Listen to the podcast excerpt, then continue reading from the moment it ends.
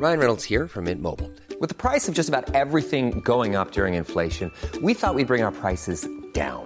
So to help us, we brought in a reverse auctioneer, which is apparently a thing. Mint Mobile unlimited premium wireless. Ready to get 30, 30, bit to get 30, bit to get 20, 20, 20, bit to get 20, 20, bit to get 15, 15, 15, 15 just 15 bucks a month. So, Give it a try at mintmobile.com slash switch. $45 upfront for three months plus taxes and fees. Promo for new customers for limited time. Unlimited more than 40 gigabytes per month. Slows. Full terms at mintmobile.com. ¿qué tal? ¿Cómo le va? Buenas tardes. Estás a punto de escuchar Yo soy Javier Alatorre. las noticias con Javier Alatorre. La vamos a pasar muy bien. Comenzamos. Fue tanto amor el que nos dimos que ahora ya no vale nada. Fue tanto amor, cariño mío, que de qué sirven las palabras si el viento me alejó de ti y el tiempo no pasa contigo. Deja de andarte ya de rama en rama y simplemente dilo, dilo. Simplemente dilo, dilo. A La ver por verdad es dónde que- para no hacerte daño. Si solamente vuelves arrastrando el Nada más, qué gusto me da este saludarlo tempranito este lunes de puente, pero con muchísimo gusto.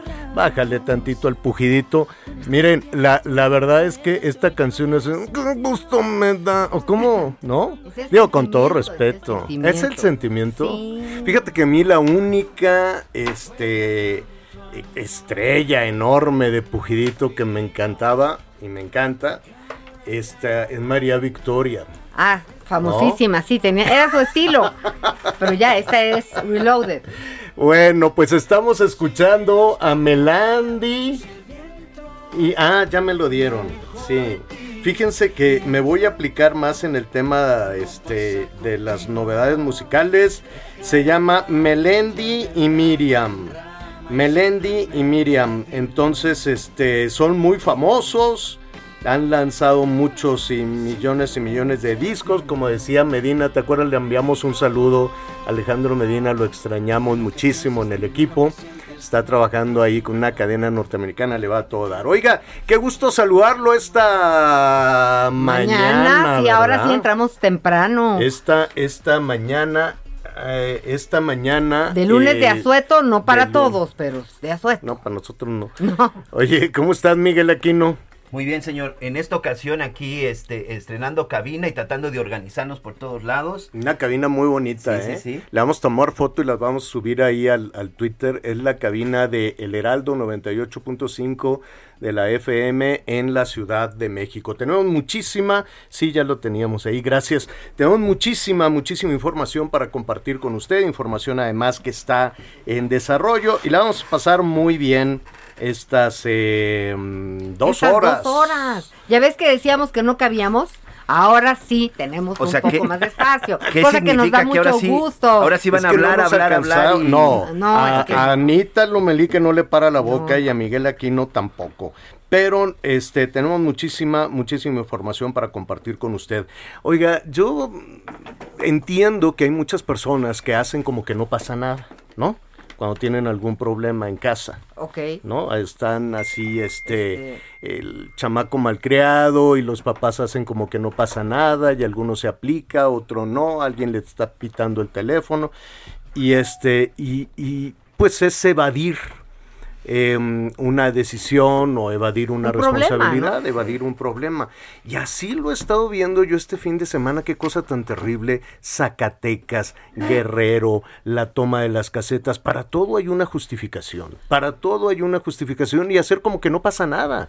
Ejecutan a otro a otro muchacho periodista allá en Tijuana, Tijuana. y dice, no, bueno, este, la verdad es que ya no era periodista. Ah, entonces, como ya no era periodista, entonces... Pareciera que eso justifica la violencia. Exacto. No- Dicen, no, como no era periodista, pues entonces no investiguemos y lo dejamos que se convierta en una cifra más, ¿no? Y lo dejamos que se convierta en una estadística. Ah, pero si es este periodista, hacemos como que investigamos. Total, hay un noventa y tantos por ciento de impunidad reconocido por el propio subsecretario de Gobernación por más que se diga que se investigan los crímenes, las ejecuciones de periodistas, es mentira, no pasa nada.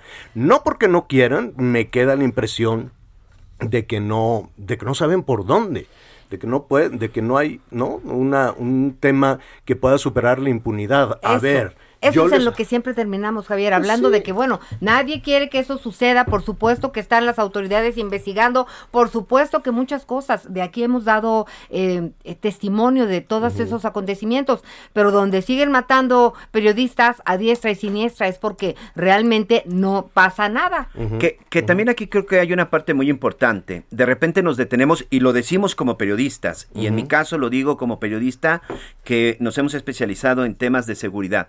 De repente nos quedamos con esa parte de que como los periodistas, pero atención, Ajá. el día que mataron a este periodista, por lo menos 90 personas más fueron asesinadas en México. El promedio diario de ejecuciones en nuestro país es de entre 85 y 100 personas diarias.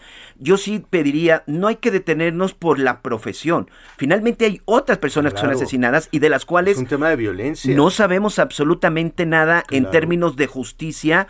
¿Qué pasa con ellos? Seguimos con esta cifra terrible, vergonzosa, de un delito castigado por cada 100 que se cometen, señor. Definitivamente. Y hacer como que no pasa nada en Zacatecas. ¿No? Y decir, ah, bueno, vienen, vienen y me tiran este Otra vez los dos cadáveres. cuerpos en el mismo puente de la otra vez. Diez pero- cuerpos. pero- Hazme favor. Pero en total, si le revisamos No. todo el fin de semana, Violentísimo. es, es una situación Oye. macabra lo que ahí está sucediendo. ¿Y cuál es el argumento? Es que estamos haciendo también las cosas que vienen y nos tiran cadáveres. O que ahora sí A son ver. cifras oficiales, que, que antes no sabíamos la realidad no, también. no. Eso de los otros Eh, datos me Esto tiene... de como estoy haciendo todo muy bien, Entonces- vienen y me tiran ejecutados aquí en la puerta porque quieren que me enoje, me están provocando. O yo no entiendo qué significa provocación.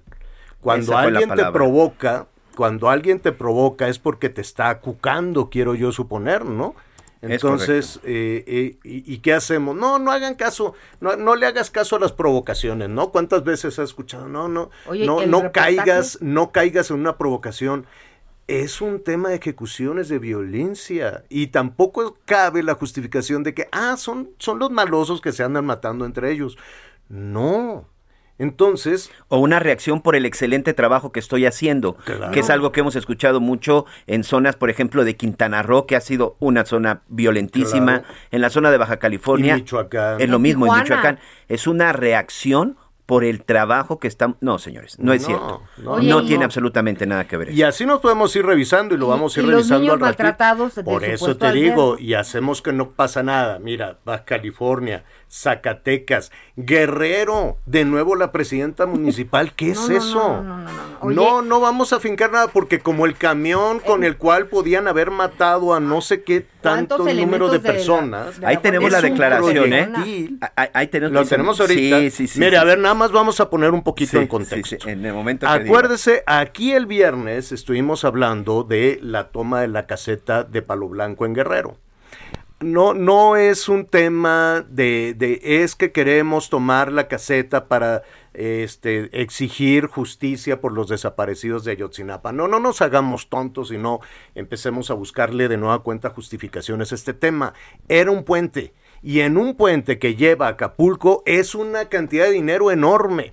Y a mí que no me vengan, son cuatro millones de pesos por lo menos que se llevan, eh, se lo embolsan en efectivo y se lo llevan y es que con lo que nos pasó y es que con como los desaparecidos y argumentos puede haber los que sea, pero eso es un robo a la nación además, ¿no? Entonces es llevarse dinero en efectivo y cuando no son eh, una escuela normal, son organizaciones que hacen fila, lo hemos visto en las casetas que llevan a a Cuernavaca, que se pelean entre los distintos grupos porque dicen, óyeme, Yo ya, llegué ya- primero. ya me toca, tú ya estuviste ahí robando una hora, ahora No, me toca a mí, ahora me toca a mí, y están los grupos en fila, y están las patrullas, y está la policía, y está todo el mundo, y dicen es que tenemos órdenes de no reprimir a ninguna de estas personas que vienen y se roban el dinero. Ah, pues que a todo dar. Y eso fue lo que pasó el viernes. Eh, llegaron estos, dijeron, es puente, se nos está colando muchísimo turismo que le están pagando a la Secretaría de Comunicaciones o a quien tenga concesionada la autopista y no nos están dando el dinero a nosotros. ¿Cuánto quieres? ¿100 pesos por carro? ¿50 Oye, y era pesos por carro? puente eh, de- del año, un respiro para muchas familias en No, medio de pe- pandemia. pe- Oye, ¿cómo sí, es? claro, pero claro que ellos lo ven como un negocio. Dicen, a ver, llego, tomo la caseta y me voy y luego repartimos. A- ¿Hasta dónde llega la repartición de ese dinero? Es lo que no sabemos. Le- les voy a dar una cifra A ver. para que Hoy no lo quiero hacer enojar porque estamos No, muy ya contentos. vengo bien enojado, pero ya no les digo por qué. muy enojado, pero bueno, les voy a dar una cifra nada más. A ver. En una hora, Ajá. en un fin de semana normal, Ajá. en una hora, un boteo en la México Acapulco, la de Palo Blanco, 243 mil pesos en promedio obtienen en una hora, Ah. solo en una de las casetas. Y no en puente. No, no, no, en un fin de semana normal. Normalito. Si nos vamos a este puente que pues prácticamente termina hoy, seguramente la cantidad puede ser, yo no sé si el doble, pero tranquilamente 350, 400 mil pesos seguramente. Bueno, eso estaba pasando el viernes, cuando llega la Guardia Nacional y les dice, se acabó, hasta aquí llegamos, se acabó la bravo, sinvergüenzada. orden, ¡eh! Pues no sé si todos. Pues digo, la, si ya la- llega la presidenta municipal Ah. no dijo nada, la gobernadora no dijo nada, el gobierno federal no dijo nada, digo, pero le dieron instrucciones a la Guardia Nacional de, De que, evitara bajara. la comisión de un delito que, eh, digo, Bien. cualquiera de nosotros que va y toma la caseta, yo creo que todavía estarías en una No, no, no, mazmorra sí, encerrado, 100%, ¿no? Quiero suponer, Sí. porque unos sí y otros no. Bueno, llegó la Guardia Nacional, no lo permitió, ya nos vamos a corte, No, todavía no, no, no. no. lo permitió, es que aquí ya creo que ahora es de machetazo, ¿ah? Así de que Sí. corte tenemos que y portar es bien. corte. La guillotina es la guillotina. O sea, aquí sí nada- se aquí- tienen aquí- que portar bien. O sea, no, no como a mí luego me pasa los domingos. No, no, no, No no. te puede dan ser lo ganas que de esté de la llorar. gana. Te dan ganas de llorar cuando estás tú, oigan, gracias, que, que, No, no. pum. Bueno, a ver, esperen. A ver, entonces llegó la policía y les dijo, para nada, se van de aquí. Entonces dijeron, bueno, pues sí, sí, se agarraron a cachetadas, se pegaron, hubo gas lacrimógeno, hubo empujones, pero nada, vaya, nada, nada serio, nada grave. La Guardia Nacional muy bien, qué bueno que, que cumplieron con esa, con esa instrucción, me parece muy bien. Creo que andaban también ahí unos policías de, Del Estado. Del Estado. Y entonces hubo empujones, cachetadas. Que, ¿Cómo llegaron los normalistas con camiones robados? Ojo también, ¿no? no Y tienen ahí... Pero ese no era delito por ser Claro que normalistas es o cómo. delito, pues Es- eso es. lo que y nunca tienen acabamos un de montón entender. de camiones robados dentro de las instalaciones y nadie dice nada. Y se roban el camión de pingüinos, y se roban el camión de leche, se roban el camión de, de lo que sea, ¿no? Se quedan con, con la mercancía y nadie denuncia nunca nada. ¿Por qué? Porque es políticamente incorrecto y que porque los Por- votos. Muchas personas no denuncian por porque- miedo. Por, Por- miedo. por miedo a los propietarios No, no, no. se- No, yo Pero la que denuncia la puede presentar la Secretaría de Comunicaciones. Ah, los Ah, eso estaría afectados. muy bien. A ellos son a pero los que no lo robando. hacen No, porque siempre hay elecciones y no vaya a ser y que la revocación del mandato y que bla, bla, bla, no, ya ves todo lo político que hay en medio. En esas andaban. Cuando se fueron los normalistas, dijeron, bueno, ya nos vamos al cuartel, digo al salón, al, A la, A la normal. a la normal. Al Nos regresamos ¿no? al colegio, sí. Y mentira, se regresaron y agarraron un camión del Chedraui, eras de ellos. Soriana. De Soriana. Le, no sé si traían chiles, latas o lo que No, fuera. ya estaba vacío, ¿no? Ya, sí, porque, pero, a, digo, pero a poco iba vacío, no a poco iba vacío el, el ¿No? camión. Anita, dijiste Perdón, una perdón, mala perdón. palabra. Perdón. Dijiste una mala palabra. No. A ver, pon, No. en este pizarrón, tenemos aquí un pizarrón. A ver, Anita. No, no, no. No, Es- dijiste la pero- mala palabra tan temprano. Es que y además en, en puente. Oye, y todos lo vimos. bueno, ahí voy. ¿Por qué no se suben al camión y lo agarraron de proyectil? Eso es peligrosísimo. Eso es criminal. Intento de homicidio en las leyes. Cl- Claro, entonces Bueno, eh, lanzar leyes un no, camión, no. lanzar un tráiler contra un grupo de personas es, eh, es, es criminal. A eso la agravante de que ese grupo de personas son los encargados de garantizar el orden. Yo no sé cómo se tipifica ese delito. Es en contra Pero de un servidor público, por supuesto que es un agravante. Pues si le preguntas a la alcaldesa, no. O si le preguntas al de al de Veracruz, sí, ¿no? Ah, ahí, nada más ahí los ves feo, ¿no? nada más los ves Ah. feo y te meten a la cárcel. Bueno. Ahora imagínate allá. La cosa es que ahí va el camión, destrozó, este, afortunadamente no hubo lesionados, se fue contra unas instalaciones que estaban ahí en la caseta. Y entonces la presidenta municipal de Acapulco dijo, no, no hay delito. ¿Cómo que no hay delito? No, es que el camión iba solo y ni modo de meter al camión a la cárcel, ¿no? Sí. Digo, no lo dijo de esa manera. No, la escuchamos, la escuchamos para no meternos. lo que dijo, a ver. sé a quién vas a castigar porque va, va solo, el carro este, va circulando solo. ¿A quién, a, quién, ¿A quién se castiga? ¿A quién fue el que lo hizo? Debe uno ser muy objetivo para no generar movimientos y movimientos y movimientos que a rato tengamos en caos el, el- el Estado. Yo digo que hay que llam- llamarlos al diálogo, hay que buscar encauzarlos en la ruta, sí de su protesta, pero de la legalidad. O sea, tampoco podemos hacer cometer delitos. El tema de la caseta, sí es cierto, a veces no gusta eh, el actuar de los movimientos, pero pues de alguna manera ellos se hacen organizar, no son delincuentes, son movimientos. Hay una causa, hay un dolor. Creo que no nos puede mm, desviar el fondo principal de la verdadera delincuencia. No, no hay manera de entender a la... Pues a el la camión iba solo. No, Cuando, no, no. cuando Hay causa, hay organización, hay dolor. De... Bueno, nada más también, permítame hacer un contexto. Lo dijo la presidenta municipal que le dijo a los medios de comunicación, cállense y no hablen de la violencia como le hacen en Quintana Roo porque me espantan al turismo. Ah, ah, bueno. o sea, no. lo ha y dicho que la violencia es No ha el visto el producto de, del calor, de la calor. Ella dijo la Eh, calor. Sí, cierto, sí, cierto, además. ¿No ha visto el semáforo que pone Estados Unidos en rojo de no ir a- Bueno, y no ¿cómo viajar está a to- todo este tema de, de la situación de los eh, bloqueos? Nuestro compañero Carlos Navarrete es corresponsal allá en Chilpancingo. Carlos, ¿cómo estás? Buenos días.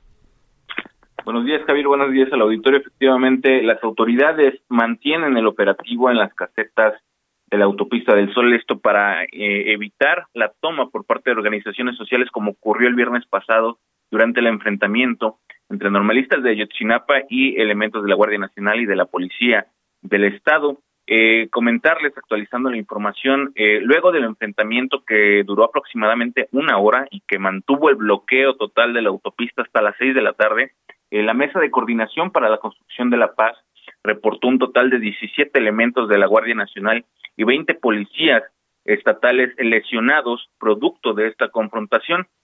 También afirmaron que se trató de una agresión directa por parte de los normalistas en contra de los uni- uniformados, quienes eh, al final de cuentas se vieron eh, obligados a responder. Por su, por su parte, los normalistas también eh, difundieron un mensaje a través de las redes sociales en donde señalaron a los eh, agentes de la Guardia Nacional de ser ellos quienes iniciaron la confrontación cuando ellos ya habían accedido a retirarse de, de la autopista, no tomar la caseta y regresar a las instalaciones del plantel y reportaron un total de 20 estudiantes lesionados, algunos de ellos presuntamente de gravedad. Estas fueron las dos versiones dadas a conocer, la del gobierno del estado y la de los normalistas. Bueno, reiterar, el, hasta el día de hoy se mantiene el operativo en las casetas de la autopista del Sol. Sigue habiendo presencia de agentes de la Guardia Nacional y también de la Policía del Estado. Y eh, reiterar, los normalistas se confrontan con los agentes de seguridad del día viernes y el sábado, este fin de semana, volvieron a marchar en Chilpancingo, acompañados de otras organizaciones sociales, señalando al gobierno del Estado y a las autoridades de ser ellos quienes provocaron la confrontación y deslindándose por completo de lo ocurrido. Eh, a pesar de eso que ustedes comentaban, un eh, tráiler de la empresa Soriana fue lanzado hacia los agentes de la Guardia Nacional. Sin embargo, por este hecho solamente se reportan daños materiales. El tráiler se impactó contra un eh, módulo de información turística. No había personas adentro y solamente se registraron esas pérdidas. Hasta aquí mi reporte, Javier. pues eh, estaremos ahí pendientes. Estos son, entiendo, Carlos, que puras justificaciones, ¿no? Y nadie le quiere entrar a la comisión de un delito que venimos arrastrando, ojo, esto no es eh, únicamente del actual gobierno de, de Guerrero o el gobierno municipal o el gobierno federal. Con este tema y las justificaciones venimos arrastrando desde hace muchísimo tiempo. Yo me muchísimo pregunto, tiempo, ¿qué sí. pasará por la mente de estos eh, 21 policías lesionados y 10 elementos de la Guardia Nacional? ¿No? Policías federales y Pues luego ellos- policías estatales. Ellos tienen la que ese es disciplina de deber, cumplir, que- de cumplir- sí, sí, es su deber, es la responsabilidad de la instrucción, es la formación que tienen. Recuerda que la Guardia Nacional tiene además una, una formación militar. ¿no? Son militares. Son, mi- son Para militares. empezar, son militares. Entonces, No todos. no, no, no. Bueno, es que ya ves que la Guardia Nacional... ¿Por qué le sacaste la lengua, Miguel? No, bueno, es que... Anita, ¿qué te pasa? No, sí Carlos, te, te agradezco mucho y manténnos al tanto, por favor, de, de los acontecimientos, de, de los anuncios que se hagan, si es que hay algún anuncio en las próximas horas. Ya hay que recordar, Carlos, que eh, hoy será un día de muchísima actividad en la caseta y por lo tanto, pues de El regreso, muchísima, claro. de muchísima tentación también para diferentes grupos de ir a llevarse una buena tajada de dinero, ¿no, Carlos? Efectivamente, justo eh, por el puente largo se espera mucha afluencia turística, eh, sin embargo, reiterar, sigue eh, habiendo presencia de las autoridades y vamos a estar atentos en caso de que Ayotzinapa o alguna otra organización pues intente de nueva cuenta tomar la caseta y, también anticipar, ya quedó claro, los, eh, los agentes de la Guardia Nacional han dicho que no se va a permitir a ni una sola organización este tipo de acciones, por lo tanto, pues estaremos atentos en caso de que ocurra un nuevo intento de toma de la caseta en la autopista del Sol. Bien, Carlos, gracias. El reporte muy completo. Buenas tardes, buenos días todavía. Buenos días, hasta luego. Mm, Bueno, pues eh, ahí está. Este es un asunto que ha llamado la atención desde luego ahí en, Guerrero, pero mira, hay casetas tomadas en Sonora ancestralmente, casetas tomadas en Oaxaca constantemente, Michoacán ni se diga. Esta, eh, las, las pérdidas em, las vamos a revisar. Estaban en, imagínate, en un año o en un par de años, eh, con todo y la pandemia, que se redujo la, la movilidad en todo el país muchísimo, las eh, pérdidas, si así lo quieren ver, o eh, las ganancias ilícitas de diferentes organizaciones, muchísimas, no es únicamente esta, esta organización, son, son muchísimas desde luego. Porque- pues, porque superan priva los la 6,000, impunidad. son casi 6.500 millones de pesos. Bueno. ¿Qué negocio, lo decíamos el viernes, qué negocio te deja ganancias sin pagar impuestos? 8 mil El millones. reporte de Capufe del mes de diciembre del 2021. Ujú. Solo por ese año, de la toma de casetas, 8 mil millones de pesos representó en pérdidas por las tomas de casetas. Un negocio de unos cuantos Claro. y donde víctimas Ahora, somos el muchos. presidente tiene razón y creo que, que durante muchísimo tiempo se dijo y se negaban distintas organizaciones y, y a, a- a seña- a reconocerlo de que el crimen organizado está involucrado en estos movimientos. Y el presidente hoy por la mañana dijo en Ayotzinapa, Sí. en, en la, en, en la- entre los normalistas está inmiscuido el crimen organizado. Y entonces de inmediato, pues regresé al origen de la investigación, de los donde el equipo del expresidente Peña Nieto lo dijo y se armó la de Dios es grande. Decían, ¿cómo te atreves a decir que el crimen Si organizado está metido en esta tragedia de la desaparición de los normalistas de Ayotzinapa? Eh, eh, ahí ha quedado latente y hoy con esto, con esto que estás diciendo de 8 mil, pues yo, yo, yo quiero saber qué negocio lícito, Soporta. lícito, ¿no? Ajá. Lícito, te deje ganancias después de impuestos de 8 mil millones de pesos. Muy pocos. Yo Sí. quiero suponer que muy pocos, ¿no? No, yo no, yo creo Digo, que yo creo que aquí en nuestra... No.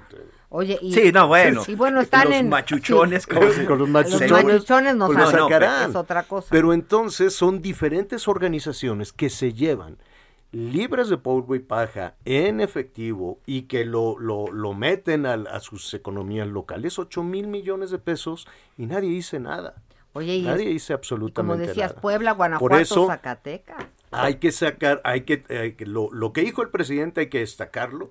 Y si efectivamente el crimen organizado está involucrado en, eh, en este movimiento de normalistas, pues ya lo dijo el presidente, que se inicie la investigación para saber quién es la organización criminal que está justo moviendo o aprovechándose de, eh, la, de, de- de un Pues caso un la terrible como la desaparición como la desaparición de los normalistas Que al Creo- final, que al sí. final una de las cosas que decía el presidente de la República es tenemos ya la información. Ajá. O sea, quiero entender que hay una investigación. Dice, Sí, tenemos sí. ya la Eso información de que en efecto estos grupos de la delincuencia ahora ya después de que dio a conocer que tiene la información, esperaríamos que Claro, se dieran los que resultados. se sepa quién es la organización Claro. criminal que se está aprovechando de los ¿Y desaparecidos de Ayotzinapa. lo hace con impunidad? Vamos a hacer una pausa y volvemos inmediato. Fue tanto amor el que nos dimos que ahora ya no vale nada. Fue tanto Sigue con nosotros. Volvemos con más noticias. Antes que los demás. Todavía hay más información. Continuamos. Las noticias en resumen.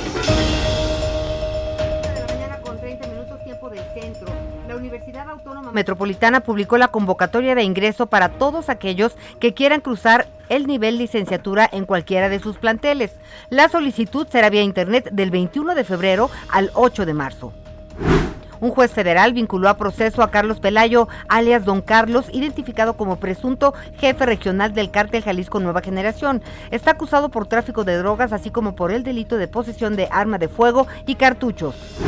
Un ataque armado en Juchitán, Oaxaca, dejó un saldo de tres personas sin vida, entre ellas una menor de edad. Esto ocurre unos días de otro ataque que dejó cuatro personas muertas. Hoy el dólar se compra en 20 pesos con 28 centavos y se vende en 20 pesos con 86 centavos. Muchísimas, eh, muchísimas gracias por sus, sus comentarios. Sí, gracias. Muchísimas gracias por sus comentarios, sus eh, llamados telefónicos. Muy buenos días allá en el Pacífico, en Baja California. A ver, son las nueve y media de la mañana. Este, los acompañamos en el desayuno. Por allá en la costa Pacífico, las diez y media, que estarán también muy, muy a gusto todavía descansando en el puentecito. Este, al centro del país, 11.31. Y hacia el sur-sureste, Quintana Roo son las 12, ya casi la hora de la comida. 12 y media, señor. Ya Cuatro usos, hambre, cuatro usos horarios. Oiga, gracias, gracias por todos sus comentarios, los temas, desde luego, que le preocupan, que le mortifican, toda esta discusión de la ivermectina, que no se queda únicamente en la Ciudad de México.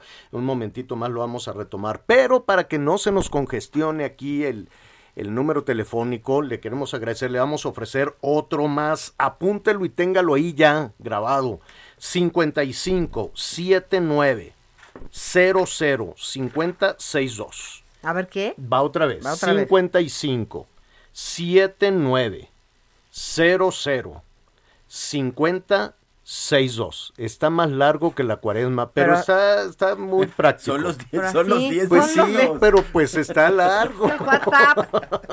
No le puse ya luego más te, que te inventamos Ay. un 911. De- por y aquí su favor. servidor estará Ok. con Sí, Perfecto. 55 79 00 50 62 que está a sus órdenes. A no se enojen ni sin insultos, porque últimamente cómo me ha ido con eso. eh? No, este que también, Miguelito, no tienes piedad. Oigan, a ver, este, va- vamos a aclarar qué ha pasado. ¿Se experimentó, no se experimentó con los ciudadanos de, en la Ciudad de México?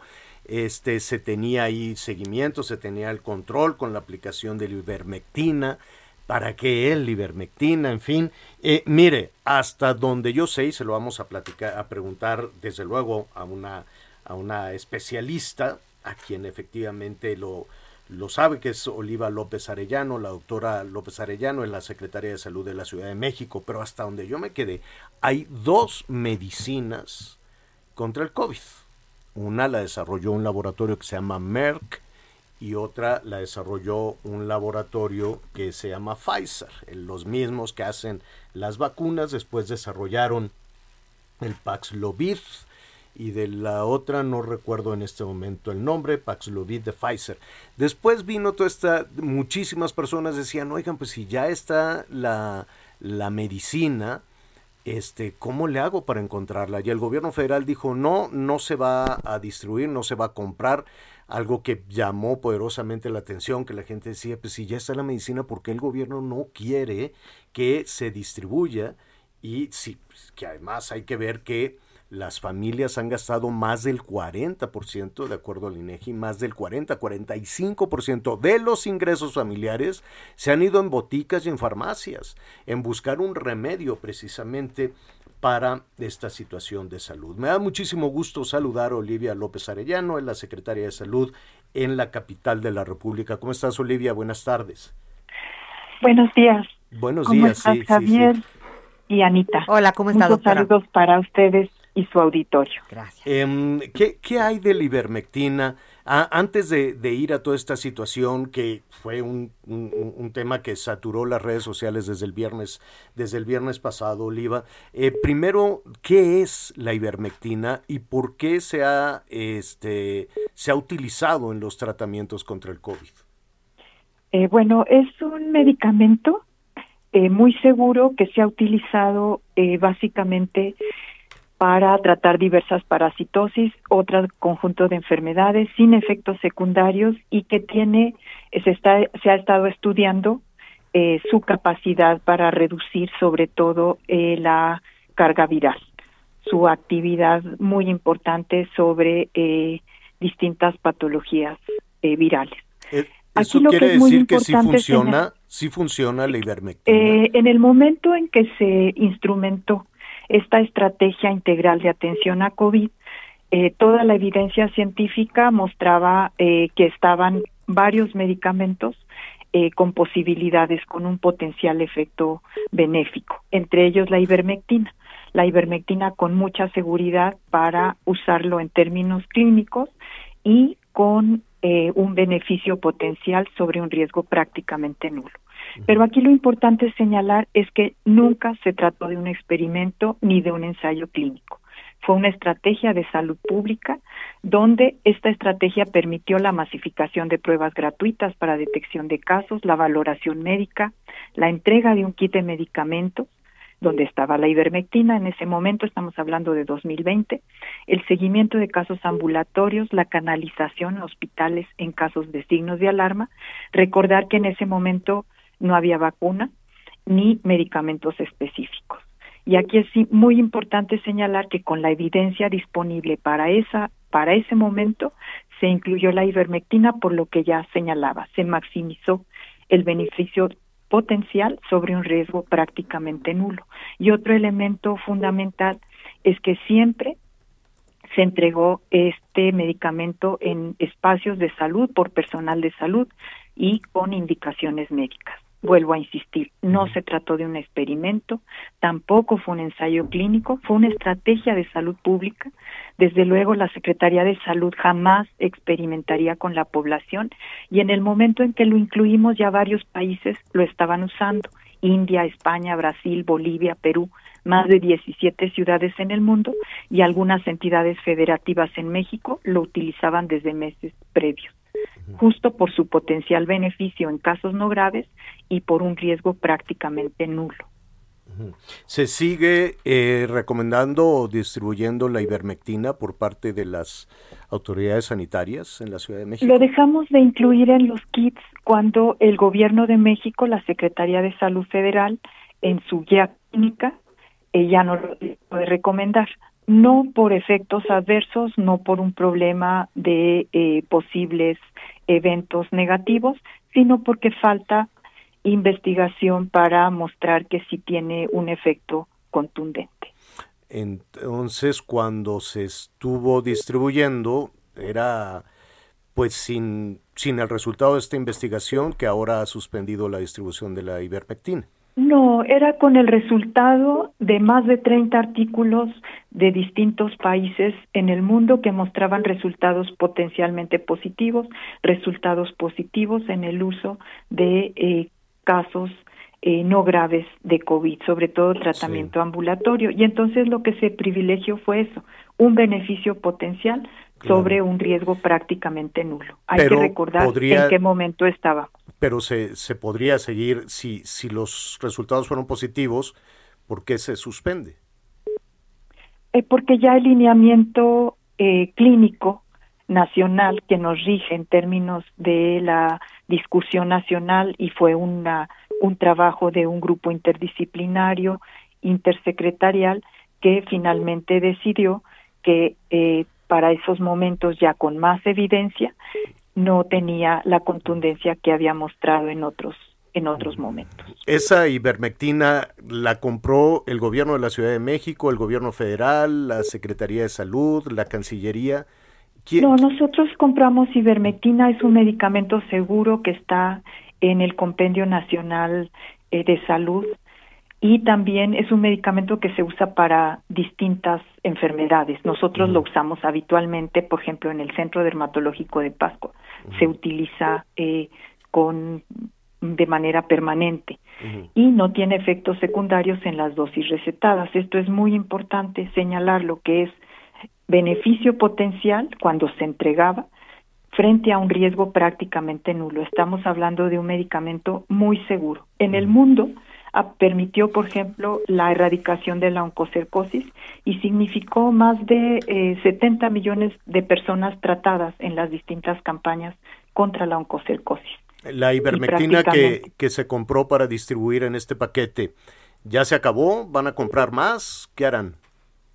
No, ya no, ya no compramos en esta magnitud porque estamos ya eh, no incluyéndolo en el kit.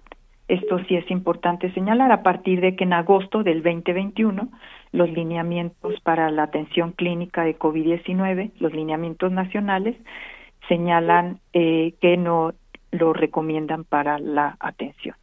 Uh, entonces, sí hubo cierta confusión, porque si ahora no se recomienda, en aquel momento no se tenía la certeza. Digo, No, es, estamos es- es- en la sí, es, es, eh, reconfortante saber que no tiene efectos eh, graves en la salud de las personas, ¿no? Por lo que usted nos, nos señala. Pero cada en, en la recomendación, nada más para, para, para entender un poco, cuando es eh, cuando la ivermectina se recomienda en un proceso de, de parásitos, ¿cuántas pastillas se tendrían que tomar para liberarse de los parásitos? Son tratamientos eh, cortos y el caso de la ivermectina, la dosis fue la dosis que se utiliza eh, habitualmente, que son eh, es una pequeña caja con seis comprimidos o cuatro comprimidos, dependiendo eh, la Cuan- situación. Cuando una persona De- tiene parásitos, ¿se toma los seis comprimidos? Sí. Ah. Sí, seis comprimidos de 6 miligramos. Es un, es un tratamiento clínico eh, muy, eh, digamos, estandarizado y también muy seguro, dependiendo también de la patología que se trate. Esto fue lo que utilizamos para el kit. Y también dependiendo de la patología puede incrementar la, sobre todo el, la- el tiempo de, de toma de, del medicamento. Pero lo importante es señalar, estamos hablando del 2020, donde no había vacunas, donde eh, se estaban eh, No probando había vacunas y no había mucha información. y se estaba generando la información. Ustedes recuerden que estaba también hablándose de la cloroquina, se hablaba de la colchicina, se Bueno, hablaba el- de el presidente, el presidente eh, eh, um, de los Estados Unidos se- eh, eh, eh, Donald recomenda- Trump, Sí. recomendaba, ¿se acuerda? Hacer gárgaras de Lysol, imagínese. Sí, No, fue sí, una sí, cosa pero no, terrible. digamos, eh, fuera de, de estas recomendaciones que no tienen base científica, Claro. sí, con base científica se estaban analizando varios medicamentos, entre ellos los que señaló ivermectina, colchicina, dapsona. Eh, también eso es importante señalar. En ese momento había una búsqueda frenética para eh, tratar de encontrar algo que fuera útil. Incluso se usaba oseltamivir, que también después ya se, se insistió que no tenía ninguna utilidad. Oiga, doctora. Y todo esto eh, se fue perfeccionando conforme fueron habiendo más, más y más investigación. Hay que Mm. decir también que la ivermectina se sigue eh, trabajando en términos de su utilidad para reducir las cargas virales y sus efectos en términos de esta de las proteínas que producen los virus. Oiga, doctora. O sea, no es un debate concluido. Claro. Sí, doctora, qué bueno que podemos platicar con usted, eh, pues secretaria de Salud de la, Ciudad de México, porque sí hay una confusión importante. Conocemos gente que se toma la ivermectina una vez a la semana de cajón para prevenir eh, este tema de, de bajarle a la carga viral y que el COVID pues no, no les llegue o no les llegue tan mal. ¿Hay posibilidad de que el gobierno de la Ciudad de México o, de, o, la estrategia federal habla de Pax Lovid o cualquier otro medicamento que ya es un hecho que son para eh, El- el atender. de Pfizer y el de Merck. Exacto, si ya, ya tenemos la posibilidad de tener acceso a todo esto. Y se lo pregunto porque eh, en la desesperación a mí me han llegado a, a buscar personas que hablan de estos medicamentos que los consigue uno a través de unas personas que vienen de la India, unas cosas terribles, este, y pues es debido a la Pero, confusión. pero el gobierno federal, doctora, anunció que no se compraría eh, los medicamentos de Merck y de Pfizer. ¿Por qué? Eh, no, lo que nosotros sabemos es que están integrando una compra consolidada de estos medicamentos, sobre todo de Monlupiravir. Eh, lo que señalan ustedes es muy importante que la población sepa que no se puede automedicar. Todo lo que nosotros distribuimos fue a través de personal de salud en espacios acreditados de salud y con indicaciones médicas. Eh, también vimos que muchos, eh, en muchos espacios médicos había recetas con 8 o 10 medicamentos antiinflamatorios, esteroides, antibióticos, anticoagulantes, broncodilatadores, y esas combinaciones sí son muy nocivas, sí producen complicaciones. Entonces, lo que ha hecho la CEDESA, la Secretaría de Salud del Gobierno de la Ciudad, junto con la Secretaría de Educación, Ciencia, Tecnología e Innovación, es dar muchas capacitaciones para evitar la polifarmacia, actualizar el diagnóstico clínico, identificar signos de alarma y sobre todo estar eh, pues informando a la población sobre esto que ya está más probado, lo que sí sirve, lo que está en investigación aún y lo que eh, ya está, eh, digamos, descartado. ¿Cómo Y en esta perspectiva es que estamos señalando que la automedicación no es correcta. Eh, para, para concluir, eh, doctora, eh, si una persona eh, que hemos escuchado hasta el cansancio que si tiene síntomas de por hecho que tiene COVID y se quede en su casa, eh, ¿usted le recomendaría buscar ivermectina en una farmacia? No, yo lo que recomendaría es que se quede en su casa, hable a Locatel, se monitoree sus síntomas, que es muy importante. Ahorita con Omicron como variante dominante son síntomas de vías respiratorias superiores, pero que no baje la guardia respecto a su oxigenación, que no debe bajar de 90% y también de la temperatura, que no debe haber fiebre persistente. Estos dos datos de alerta, eh, si lo alguno de ellos se acerque a un triaje, a un centro de salud, a una unidad de salud, a un módulo de atención respiratoria del IMSS para que se le dé la atención médica eh, necesaria. Eh, si no tiene estos datos de alerta, puede llamar a Locatel, puede hacer su tamizaje automatizado y le damos seguimiento telefónico. Perfecto. En síntesis, doctora, eh, la ivermectina ya no está en las recomendaciones de la Secretaría de Salud de la Ciudad de México, ya no se está distribuyendo en ese, en ese paquete. Usted misma, como titular de Salud de la Ciudad de México, ya no lo recomienda. Cuando lo dieron era un poco porque es, se fue conociendo la situación. Así es, no una experimentación, pero sí ante lo novedoso del COVID, esto es lo que hay y esto vamos a dar, así es. Sí, así es. No fue experimentación, no fue un ensayo clínico, formó parte de una estrategia integral de salud pública que en la ciudad fue exitosa porque amplió camas hospitalarias, Sí, porque eh, está- permitió Pero está esa parte confusa, porque si fue exitosa, porque ahora ya no es recomendada. Bueno, porque fue la estrategia integral Sí. y la estrategia integral se mantiene.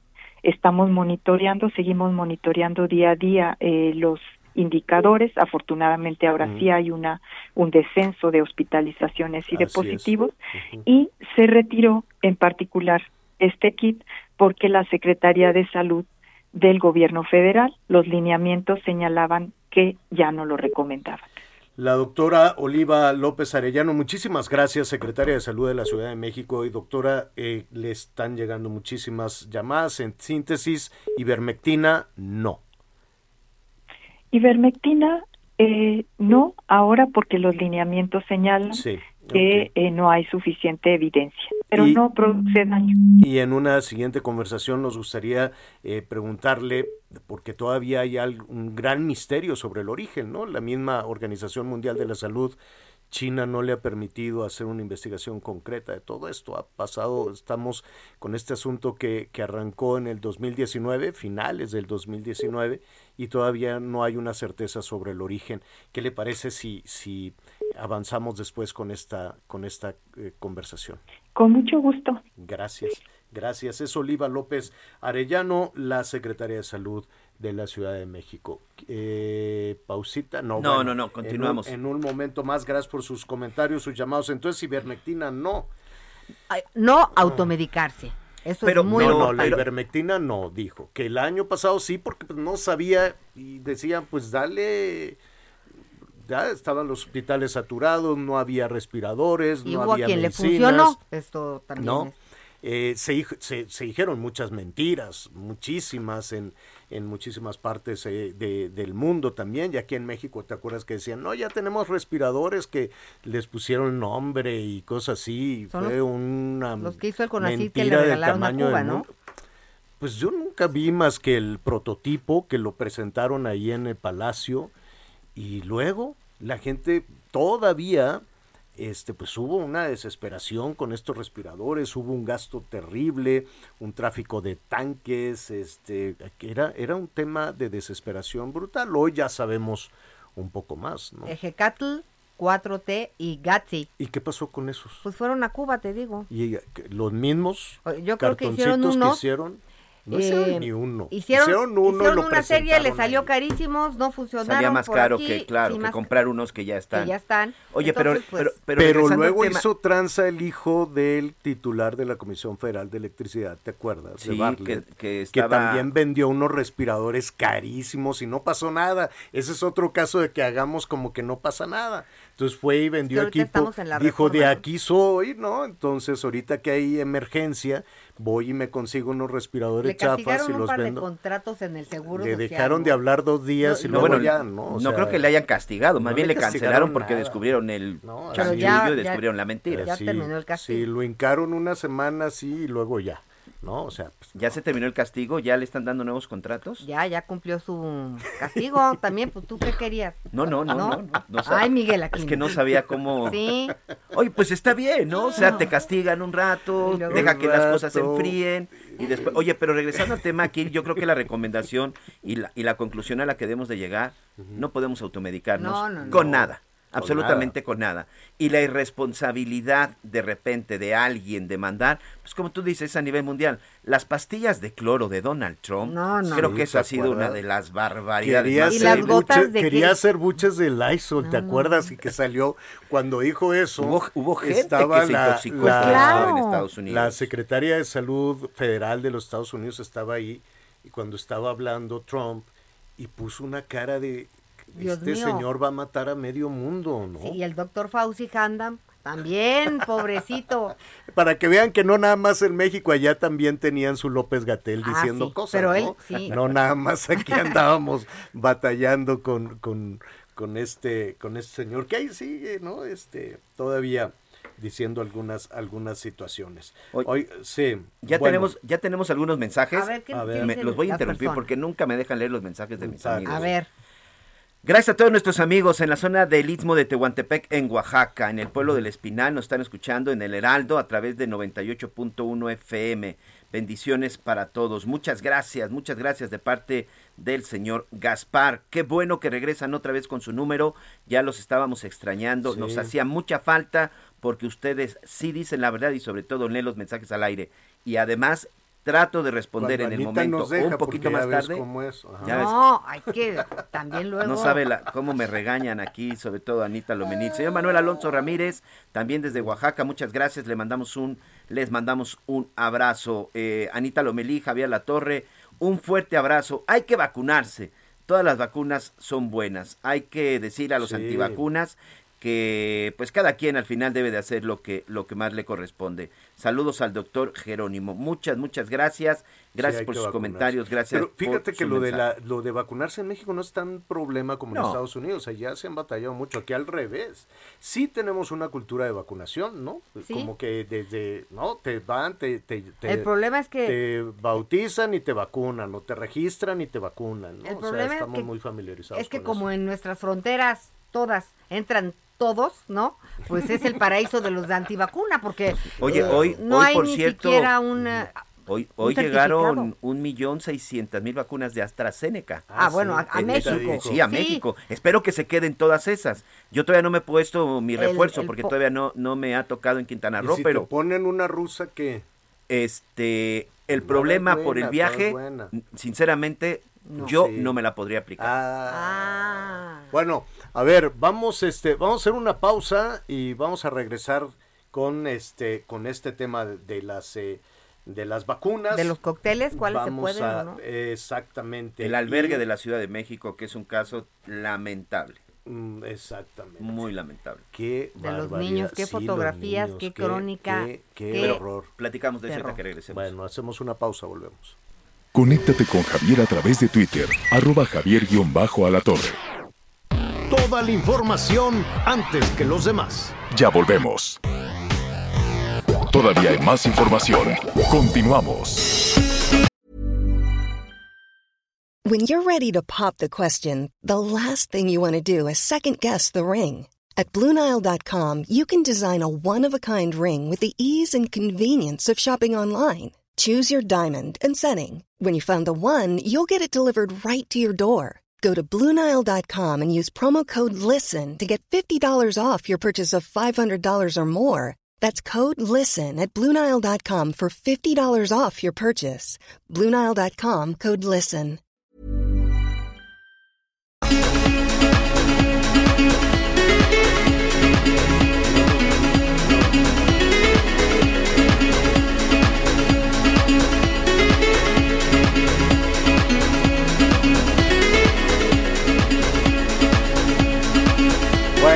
Muy bien. Este, no Ya nos se acabó una hora, que señor. canta como pujidito. Ya se nos fue. ¿Cómo se llama? Este, De espa- Ah, no, no. No, ese no A era. ver, eh, estamos entrando a la segunda hora.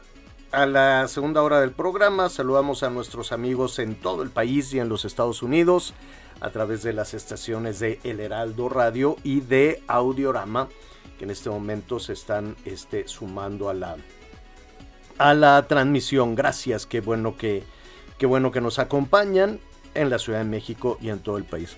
Este, quítanos la guitarrita. Gracias. Pues nos iban a poner a. Honestamente no sé cómo se llaman. Sé que venden millones y millones. Me tengo que aplicar más en el que nos pusiste hace una hora del pujidito, el que cantaba de. Te digo que era con mucho sentimiento.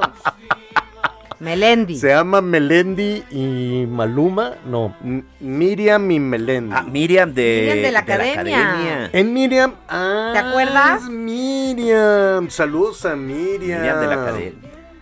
Ah, no. Sa- es ah, otra. no, Ah, que pues es también otra, es una española. ¿No? A ver, Es ponle. una española. Ponle y súbale. Deja de andarte ya de rama en rama y simplemente dilo. Dilo. Tie- Es que el tiene lunes, es que ondita, el tiene lunes de puente. Oye, lunes es de que puente, lunes de que puente no hay y la gente nada. anda modorra. No aguantan nada. porque Andan no hay nada abierto. Crudos, modorros, no sé No, qué, no, ¿no? no, no. Nos tra- Tiene no onda. trabajan, trabajan. Sí, está bonita. Toda la música es linda. Toda la música nos, nos gusta, nos gusta mucho. Para Oigan, oigan, por cierto, y, digo, y no necesita publicidad porque ya está. ¿No saben el fenómeno que hay ahorita en la zona de Quintana Roo y en gran parte del sureste? Porque el próximo 26 de febrero, Mm. Andrea Bocelli Ah, se ¿sí? va a presentar en la zona de la Riviera Maya. Ah, qué Qué bien. ¿Y de ir Qué iríamos o qué? Sí, ya, ya. Pues sí, ya, nos, ya tenemos Oye, y Por lo menos por hospedaje no se Seis pasos, ¿Y preocupe. está pagado por, eh, el, libres. por el Carlos Joaquín o hay que comprar boletos? No, hay que No, comprar boletos. ¿Y ¿Y como Pero va a ser un espectáculo en, la- en una frente al mar, en la playa. ¿Ah, sí? No, no, no lo están. Chupecito, coctelito. a papacho. Yo estuve revisando los boletos. Les voy a platicar que sale más caro el boleto para ¿De ver a? Bocelli en la Riviera Maya que en Las Vegas, ¿Por qué? que en Alemania. ¿Pero por E qué? incluso, si no me equivoco, ¿Por que el en vuelo? Austria. No, no, no, el boleto del concierto. El boleto del concierto ¿Está más es caro más aquí? caro en la Riviera Maya Que en Europa o que en en otros lados. el, no sé si ¿Y es... cuál el- es la explicación o por qué? Pues yo creo que la vista que vas a tener, porque en Las Vegas pues, Ah. te van a meter en un hotel y ahí lo vas a ver. Y aquí, ¿no? Va a ser un escenario al aire libre, en una de las playas más bonitas, sinceramente, de la Ribera Maya. Y ahí es en donde se va a presentar. Va a ser un espectáculo al aire libre y va a ser, pues, eh, literal frente al mar. Porque incluso la vestimenta es, pues, un concierto al aire libre frente al mar. Son más caros los boletos aquí porque es parte Hay del que tour de todo el año. cuánto cuesta, ¿no? ¿Mandé? Ahorita hablamos. Hay que investigar cuánto cuesta el boleto. Hay boletos hasta de 150 mil pesos. No. ¿Cómo crees? Bueno, porque tienes cóctel, y a tienes acercamiento y todo ¿Qué? este rollo. O Y sea, te, ha de regala- te regalan una boleto por una rifa de un avión. ¿Sabes, ¿Sabes cuál es parte del regalo? Bocelli, uno de los negocios que tiene es que él tiene su propio viñedo y tiene su propia marca de vino. Ah, Creo que ¿nos te dan invita? una caja de vino Ah, de, ¿de la- Bocelli? Una caja de vino, Híjole. una torta de cochinita. No, pero yo creo ¿no? que a nosotros, pues no, no pues 150 Ay, ay, ay, comí cochinita el fin de semana. ¿Y qué tal? ¿En dónde? ¿Quién la no, hizo? mi mamá. No, Doña no, José. no, no, ¿Y no nos qué guardaste? cosa. Sí, un tantito Ah, está en un topercito. Buenísima, buenísima. Saludos a Oigan, doña José. Bueno, este, vamos a rápidamente antes de irnos a, a la información, este, queremos felicitar al general Luis Crescencio Sandoval, está de, de, de Ante cumpleaños. largos, felicidades al secretario Felicidades, le vamos a mandar un pastel de chochito que está Ah, le va a gustar. increíblemente bueno. Y este, y bueno, no sé si le va a dar tiempo de, ¿De de la celebración porque tiene muchos encargos, ahora sí que tiene muchos fierros en la lumbre, anda terminando un aeropuerto, que lo Es el que más trabaja del gabinete, ¿eh? Sí, ¿Eh? es, el, que, más trabaja, del gabinete. Pues el aeropuerto Está en la seguridad. listo, señores. Atención, está en seguridad, está en los temas de salud, está en los temas de infraestructura y hoy hasta los temas ambientales porque ya lo mandaron a cuidar la selva. a cuidar la selva, tiene que hacer este aeropuertos, trenes, este tiene que destapar Cuidar las vacunas. coladeras, ahora ya viene la temporada de lluvia, lo- va a aplicar las vacunas. Pues yo, yo sí revisaría qué presupuesto hay en las otras secretarías. Total, no están haciendo nada, todo se lo encargan al general. Entonces, pues, este, vaya una, una felicitación desde aquí. Oye, y otra para Clarita, que tiene un mes, mi nieta. Nieta. Ah, mes, Clarita, necesita está bien bonita. La Ay, podemos ver en, en- en tus redes. Pues sí, digo, ahí las, pues de perfil, porque como sus papás Bueno, no me pues dan sí. chance, No. digo, pues... Hay que cuidar también mucho sí, las sí, sí, imágenes. yo, yo de los, quiero, de los respeto muchísimo, entonces pues, por ahí Exacto. cuando medio la exactamente. cuido, pero sí, muy bonito. Bueno, muy bien. Eh, muchísimas gracias por sus llamados telefónicos. Ahora que se está eh, sumando otra, otra, eh, eh, nuestros amigos también de diferentes estaciones en todo el país, apúntele 55 79 00 5062. Correcto. Ya hasta se me había olvidado. Era- ¿Te acuerdas? 55 79 00 50 62. Es que ahora con lo que nos pasó, Y hasta, mira, y luego, luego la reacción hasta de los llamados, hasta bueno. los llamados se, se Nos da gusto. arruinaron ahí Sí. con el COVID. Ya no quería Miguelón contestar. No, les decía a nuestros compañeros que es la primera vez que los veo a todos juntos después de no sé cuántos años. Sí. 55 79 00 50 62. Y nos han preguntado mucho sobre esta cosa tremenda, dolorosísima del maltrato a los niños. Eh, yo, yo sé que a los funcionarios les ganan las cuestiones electorales y se quieren sacar la foto y ah, ahí andan con el... Hasta revivieron el surito del, de- del presidente, Ah, ¿no? sí. Ya Pero revivieron eléctrico lo van a el utilizar sur, ahora. pues Con sí, pero es mexicana. Pues sí, pero a ver, Una cosa son las, las propagandas electorales que vivimos, no nada más en la Ciudad de México, en todo el país. En todo el país están más preocupados desde los presidentas y presidentes municipales, gobernadores y hasta gobierno federal en la propaganda, en la cuestión electoral, que, que en temas que, que son dolorosísimos y cuando truenan salen como un chorro de pus terrible que es el maltrato a los niños. ¿De qué estamos hablando, Miguel? Estamos hablando el fin de semana, eh, vamos a ponerle nombre para que todo quede correcto. El periódico La Crónica sacó un reportaje acerca de una denuncia que se le que le que le había llegado hasta sus oficinas, que por cierto después bajó de sus redes sin explicación. Pero bueno. Sí, dio una explicación, dijo que las fotos las había. Eh, bueno, hay entonces un error desde de el mejor principio. manera y volvieron a subir Ajá. la información más escueta, sí. Sí, Exacto. Y protegiendo la, La- identidad de- Estaban de los protegidas, niños. pero sí eran muy lastimosas las fotos. Cuando ya habían subido por primera vez, bueno, pues ya saben que lo que se sube en la red se queda en la red. Entonces, ahí finalmente ¿Y queda. qué había? ¿Qué Bueno, había unas fotos de varios pequeños que andaban entre los 6, 8 y 10 años, que aparentemente fueron tomadas dentro de uno de los albergues que son administrados por el Instituto de Atención a Poblaciones Prioritarias de la Secretaría de Inclusión y Bienestar Social. Son sobre todo de jóvenes y menores de edad que se encuentran vulnerables, que son expulsados de O sea, su son- casa, Son, niños en situación de calle. muchos de ellos en situación violencia de calle, intrafamiliar, viol- que, se son van de la abandonados, casa. exacto, y que muchos de estos llegan al DIF, pero como sabemos, pues el DIF ha tenido ya algunos problemas con las cuestiones de sus albergues por cuestión de presupuesto y terminan en estos albergues del Instituto de Atención a Poblaciones Prioritarias. Y bueno, en estas imágenes que se dan a conocer, pues se muestran algunas imágenes en donde se ve el maltrato que sufren estos menores, incluso algunos de ellos amarrados. Parte de la denuncia y una de las publicaciones que sale en este reportaje y también en las redes sociales es que incluso uno de ellos consultaba, ya lo desamarro porque no ha desayunado. no ha comido. Entonces, como no ha comido, es importante, bueno, que ya lo desamarro para que desayune textualmente. Textualmente. ¿Quién decía. hacía Pero eso? ¿Quién, maltrataba? cuerpo, ¿eh? Pero No, ¿quién o sea, maltrataba los propios niños? responsables de este instituto que son parte de esta ¿Quién, quién busca esas mentes enfermas?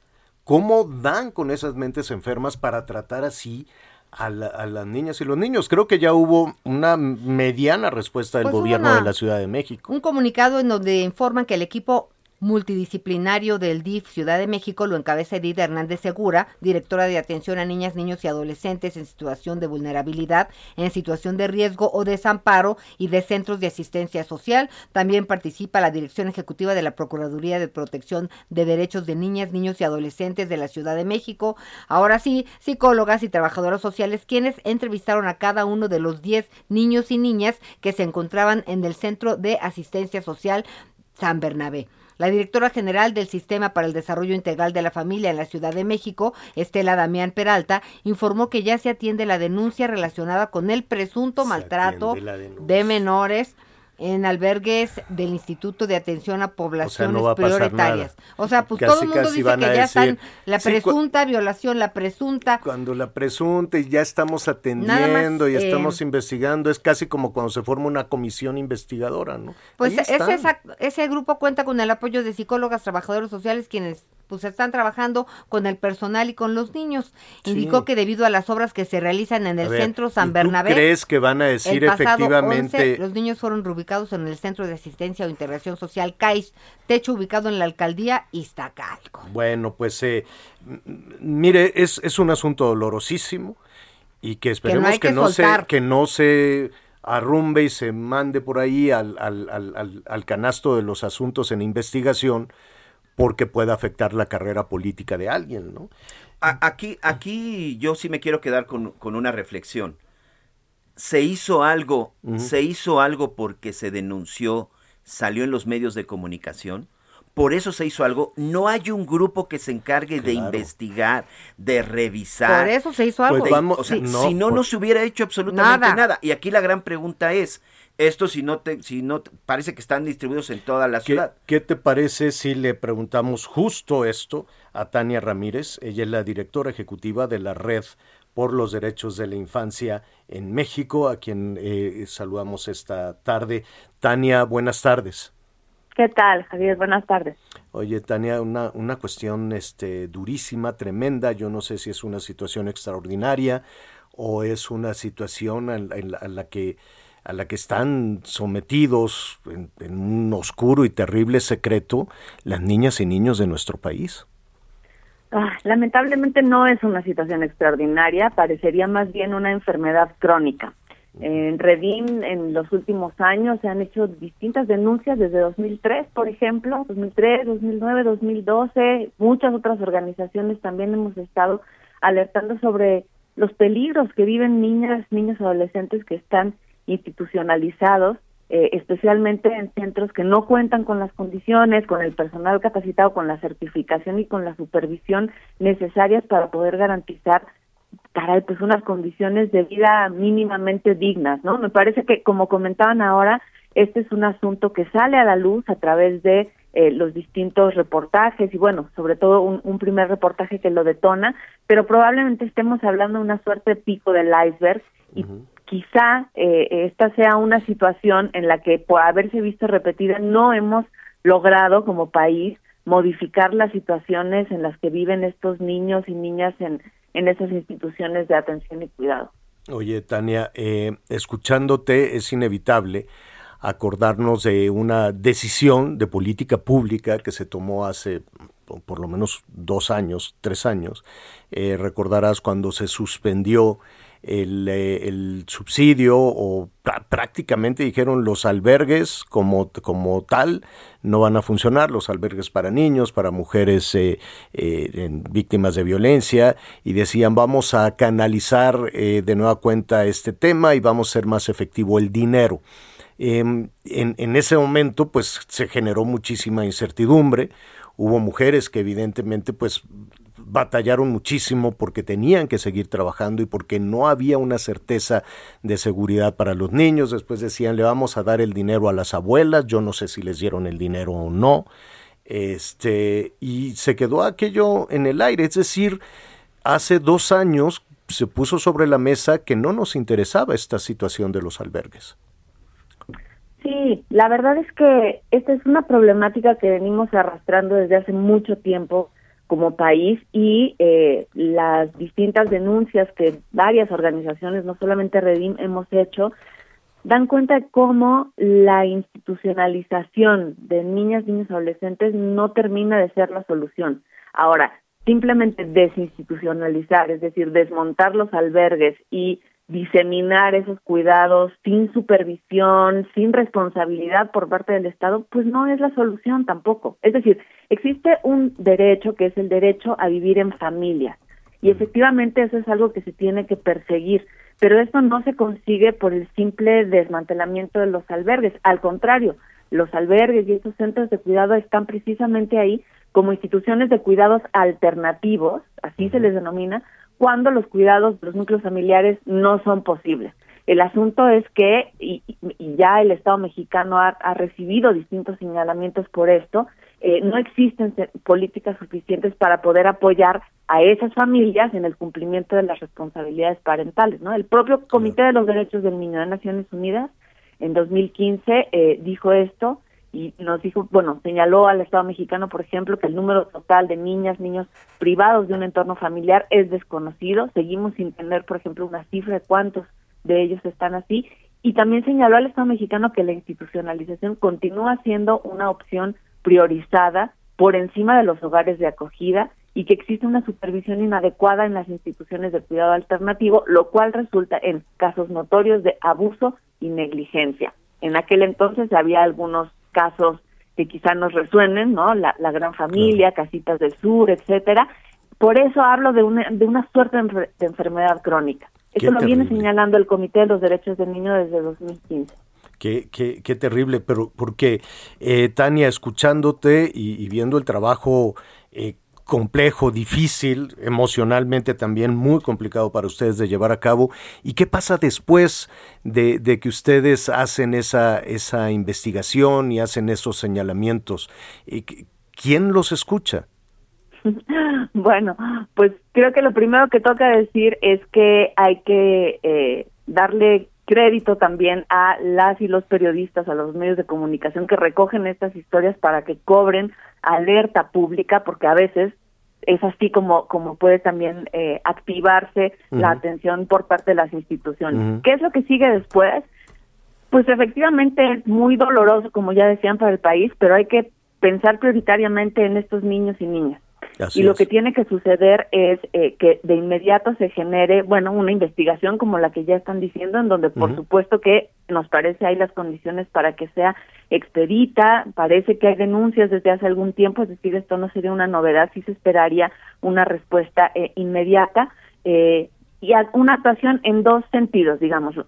Por parte de estas instituciones, del Centro San Bernabé, etcétera, poder eh, observar cuál era la dinámica de trabajo ahí, que no se nos presente, como muchas veces sucede, un chivo expiatorio de la persona que tomó la fotografía, etcétera. Aquí Ah, parece sí. haber algo sistémico. Entonces va a ser muy importante observar lo que arrojan esas investigaciones. Exacto. Pero en segundo término, y más importante, centrados en esos niños y niñas, necesitamos entrar en una lógica de restitución de derechos. Se tiene que clarificar dónde están, cómo están, qué va a suceder con estos niños y niñas, si hay algún tipo de ajuste en, en, en el albergue en el que van a vivir, y entrar en una lógica de restitución de derechos quiere decir generar un plan de vida en donde la intervención por parte del Estado y de las autoridades restituya los posibles daños que hayan eh, vivido y genere garantías de no repetición. Exacto, finalmente, Tania, eh, uno, uno se queda pensando en este trabajo que hace, me imagino que es el DIF, el DIF eh, de la Ciudad de México o el DIF nacional, que ahora pusieron a una compañera periodista y bailarina de flamenco a, a dirigir el, el, DIF el. DIF. Eh, digo, está, está, está muy bien, yo supongo que, no lo sé, digo, Digo, son decisiones que, que se toman. el debate ahí es que se privilegian lealtades y no capacidades, ¿no? Eh, Pues, sin, quiero suponer. eh, por supuesto, sin, sin conocer el trabajo realmente en este sentido de la Ajá, colega. Sí, exacto. Nada más una, una cuestión. Entiendo, eh, Tania, que el, la- en el DIF nacional es que estoy aquí buscando el nombre de, de la responsable de este albergue y demás, pero independientemente de, de eso, de, del, del, del resultado de, mm, de la investigación y del trabajo, uno se pregunta cómo se recluta a la gente, cómo se recluta a, a la gente, es Estela Damián, ¿no? Peralta, de- directora del DIF de Estela. Damián, Estela Damián. Este, ¿sabes tú cómo reclutan a la gente? ¿Por qué hay tan mala entraña? ¿Por- por- cómo, cómo puede haber gente que, que haga, nos sorprende, que, que- que se atreva a maltratar, a amarrar, a torturar a una niña, un niño de 6 años, de Que 10 vienen de años, de, la, de, la edad que de sea? esas situaciones, y, que, y que en ocasiones escapan de eso. ¿Hay alguna... eh, no sé, bueno, si a los policías no les hacen una, ¿cómo le- se llama la prueba? esta? Examen de control y No confianza. les hacen el examen de control y confianza.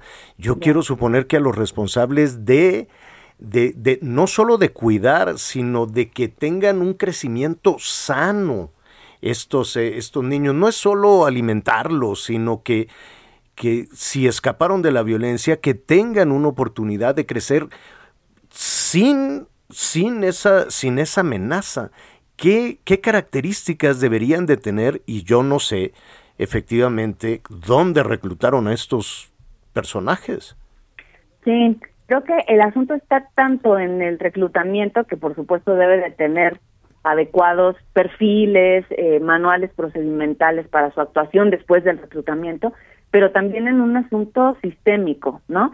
Eh, es decir, por eso, por eso tenemos que ir más allá de la idea de una sola persona culpable, quién hizo la foto, quién la envió, quién la recibía, quién la demo- quién la usaba para demostrar que se trabajaba o no. Me parece que se tiene que eh, arrojar luz a profundidad sobre cuál es la dinámica con la cual podía suceder algo así, porque si no nos vamos a ir con, con la explicación rápida de eh, una, una persona enferma o una persona que no tiene capacidad, y aquí quizá estemos frente, una vez más, a algo sistémico, en donde hay una eh, dinámica de trabajo, distintas colusiones, silencios, amenazas, etcétera, han sido las lógicas de otros centros de cuidados alternativos en donde finalmente se descubren este tipo de historias. Y de ahí la importancia también de formalizar y de cuidar y atender las que tienen tanto las personas que están contratadas como los centros en sí mismos. Sí, como y los esa sí es directivos. una responsabilidad del Claro. Estado. Y además Sí, también. Tania, entender que esto que eh, finalmente hizo el presidente de quitar las guarderías porque había corrupción en este tema y darle 800 pesos bimestrales a los abuelos, eh, pues tampoco ha funcionado, eh, porque ah, sabemos que en pandemia la violencia también se detonó mayor contra los, los menores de edad. Sí, lo sabemos, lo pudimos documentar en el balance anual que hicimos en Redim, la violencia familiar y la violencia sexual, incluso en los entornos domésticos, eh, no ayudó y por supuesto que una beca de 800 pesos no equivale a la protección del Estado, ¿no? Qué horror. Una asignación directa no quiere decir garantías de derechos y bueno, lo que es importante observar también es que México vive en una lógica de violencias hacia la niñez tremenda. Sí. La viven afuera, en las calles, la viven en los hogares y la viven también en estos centros de atención. En serio tenemos que voltear a ver la profunda vulnerabilidad y violencia en la que vive no nada más los niños y niñas como si fueran los chiquitines Claro. tiernos de las familias. La tercera parte de la población, 38 y medio millones de mexicanos, por ser niños, son vulnerabilizados y son violentados. Pues hay, hay un tema terrible en nuestro país en ese, en ese sentido.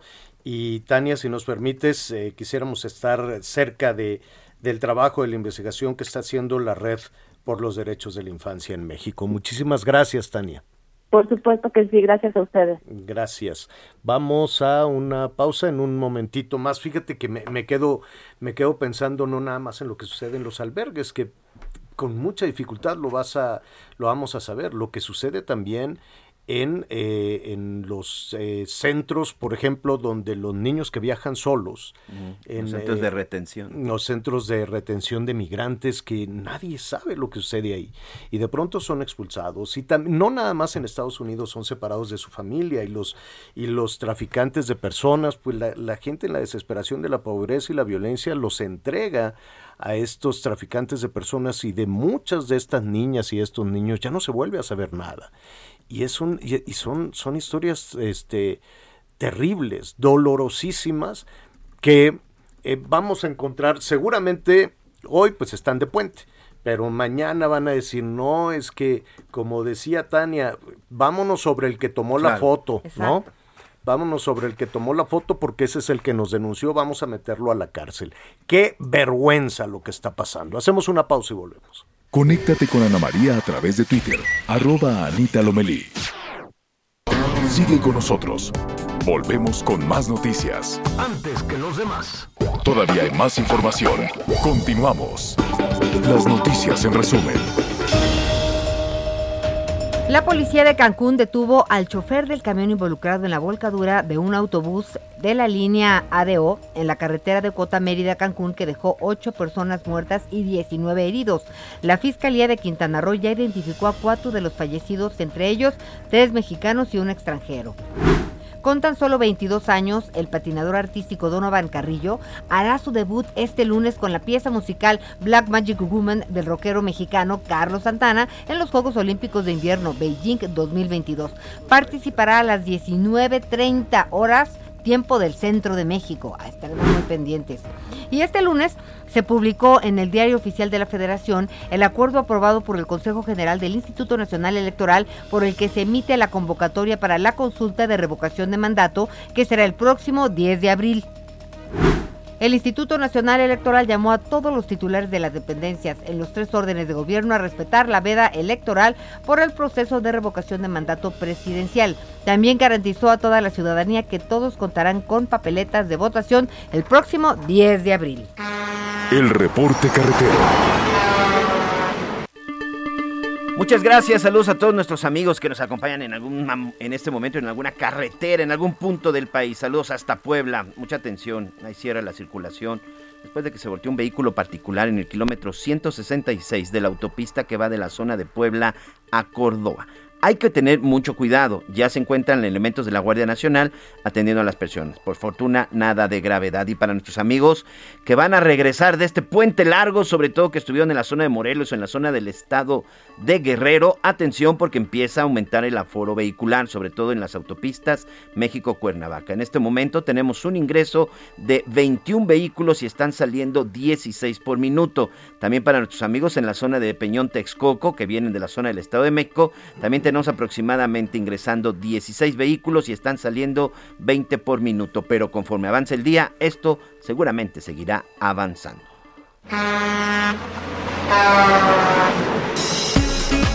propósito de las eh, de las carreteras con este reporte carretero, qué bueno que ya está de regreso el reporte carretero, porque señor. no saben nuestros amigos transportistas en el país, que los saludamos con muchísimo gusto, que además hay que repetir el número telefónico porque siempre Porque nos dan un buen norte, Sí, ¿no? sí, sí, ellos nos mandan mucha amigos información, sí. Transportistas eh, siempre nos dicen hay un bloqueo aquí, aquí tomaron la caseta, aquí ya se volteó el tráiler, en fin. 55 7900 5062 55 7900 5062 que está a su disposición en todo el país y también allá en los Estados Unidos. ¿Cómo, cómo, cómo van nuestros Mira, por lo amigos? pronto, nuestro amigo. Joaquín Sánchez ya nos manda mensaje desde la zona de Georgia en Estados Unidos. Eso. Saludos. ¿Cómo se ven juntos después de tanto tiempo? Ojalá puedan mandar una selfie, por supuesto. Vamos a estar Ah, en el de Anita ya nos tuvo, Ya, tome, ya lo- tome fotos, Sí. ya lo subiste. Ya lo subió Anita ahí en su Pásame uno en también Twitter. para subir en, ¿cómo, cómo es? Javier guion bajo arroba. Javier, Javier guion bajo a la torre. Javier guion bajo a la torre, es que son tantas las cuentas de nuestro productor. No, esa es y la de además Leo te las esta es la de y te las- Instagram, esta es la de quién sabe qué. Y luego los que te censuran mucho, ¿cómo se llaman? Los de Facebook y los... Híjole, esos son algo serio. Pero bueno, ahí estamos con mucho gusto en Twitter. Y ahorita vamos a subir una, unas, este, unas imágenes que como nos vemos, pues espero que no muy cacheteados, pero no. No, claro que no. Oye, ojo, después de la pandemia y cinco Eh. años juntos trabajando en radio y nada más como y nada, ¿eh? 25 en televisión. Exactamente. Sí. Ah, ya viene el Ya aniversario viene, de el, Hechos. ¿cuál es? El 28, ¿no? El 21. Bueno, no, el aniversario El 21, es el el 21 número. va a haber fiesta. Muchos allá en, de allá en la televisión. Aquí no. Porque pues no. No, bueno, ¿por qué Pues sí, no? nos la seguimos, ¿cómo de Sí, que no? claro, porque, que pues, podemos no. celebrar dos semanas. ¿no? ¿En radio cuántos llevamos? Ya vamos para cinco años. Híjole. Que- y- Qué y- Gracias a y todos un nuestros día amigos. Y un día les voy a contar la historia. No. Un día. Oye, y Oye. 2500 juntas, sí. Un Un día les voy a contar. contar. Roma no se hizo en un día y La- la- dicen que si las cosas fueran fáciles. Bueno, saludos La- a nuestros amigos en la zona de Costa Esmeralda en Veracruz. Nos dice aquí uno de nuestros amigos, por favor, urge que lean esto al aire.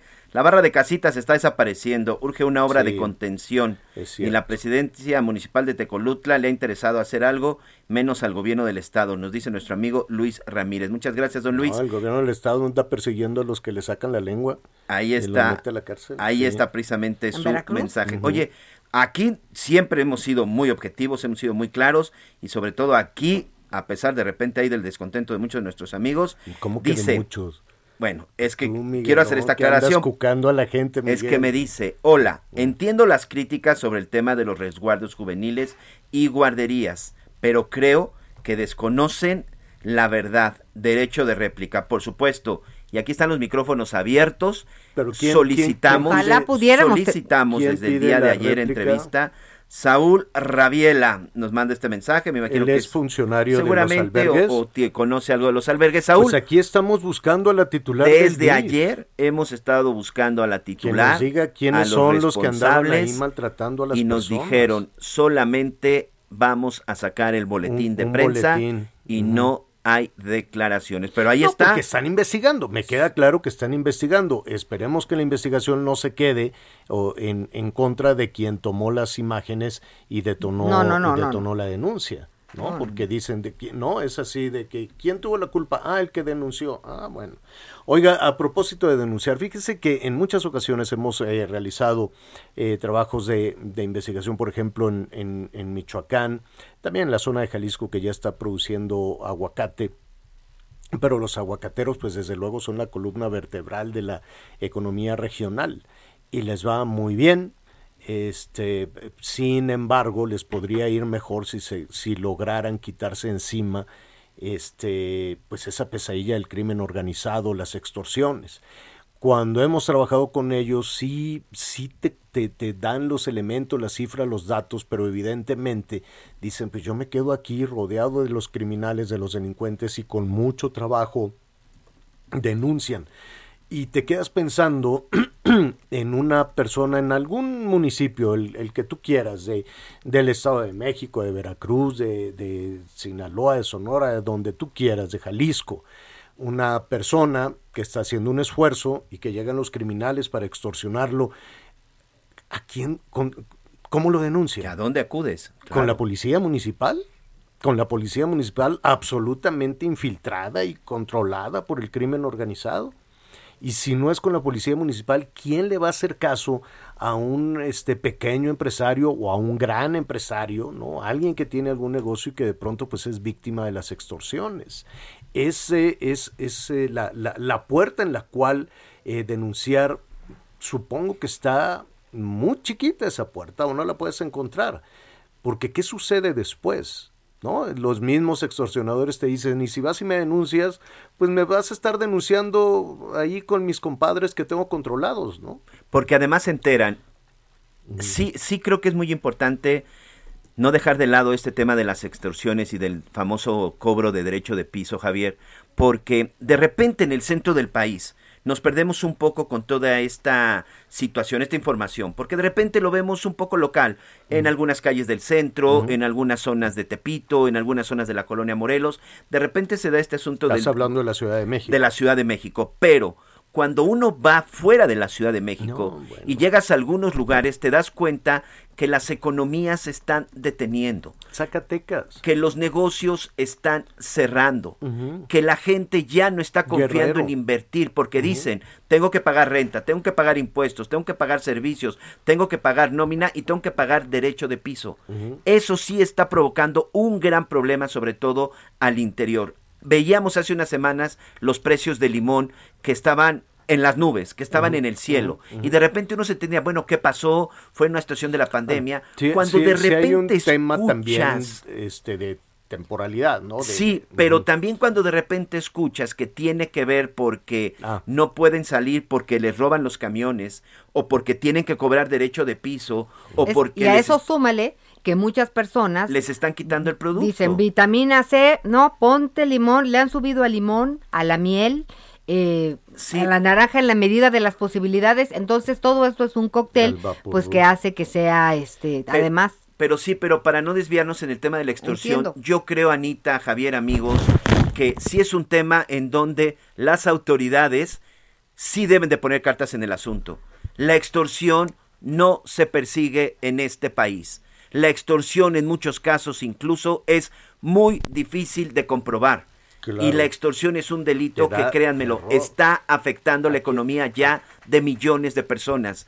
Hay empresarios que mejor están, y hablo de empresarios pequeños, uh -huh. el de la tienda, el del restaurante, no estos grandes empresarios que uh -huh. sí pueden contar con un sistema de seguridad. O que les dicen yo te voy a dar el producto que vas a vender. Eh, en la construcción, ya nada más para concluir, en la construcción, señora La Torre, uh -huh. que es una de las partes muy importantes que genera empleos, crecimiento, inversión en nuestro país, se están dejando de lado muchas construcciones y se están abandonando construcciones por una simple y sencilla razón están cobrándoles la nómina, de la nómina les están cobrando un porcentaje. Yo conozco un caso de un empresario, de un, de un arquitecto en el sector inmobiliario en la zona de Baja California que dejó abandonada la obra, una gran obra de gran importancia porque la delincuencia organizada llegó a apoderarse y empezaba a cobrar derecho de piso. Definitivo. Eso creo que no podemos dejarlo de lado. Vamos a ver cómo están... Eh eh, las cosas con algunos eh, productores en Guerrero y en Michoacán. Vamos con nuestro compañero Misael Zavala, compañero reportero de El Heraldo Radio. ¿Cómo estás, Misael? Buenas tardes. Javier, buenas tardes, buenas tardes, Anita. Pues como bien comentan este tema tan importante, eh, pues Morena ya en el Senado de la República, a través de un punto de acuerdo, solicitó a la Guardia Nacional un informe detallado sobre la labor que realiza esta, esta corporación contra el cobro de piso eh, de los que son objeto productores, sobre todo en Guerrero y Michoacán, y es que los productos como limón y aguacate han encarecido sus precios desde la siembra debido a la delincuencia que cobra piso y también extorsiona a los agricultores, extorsiones y cobro de piso que van desde los 500 hasta los dos mil pesos por parcela según los senadores morenistas. En este sentido, Ricardo Velázquez, quien es senador por Morena, indica en este punto de acuerdo que los grupos criminales han generado un incremento exacerbado en el precio del aguacate y el limón desde finales del año 2021, situación que se agudizó en lo que va también pues de este año. El legislador detalló que los extorsionadores cobran cuotas en cada etapa de la siembra, además también, como ustedes bien lo comentan, imponen el precio de los productos a los agricultores.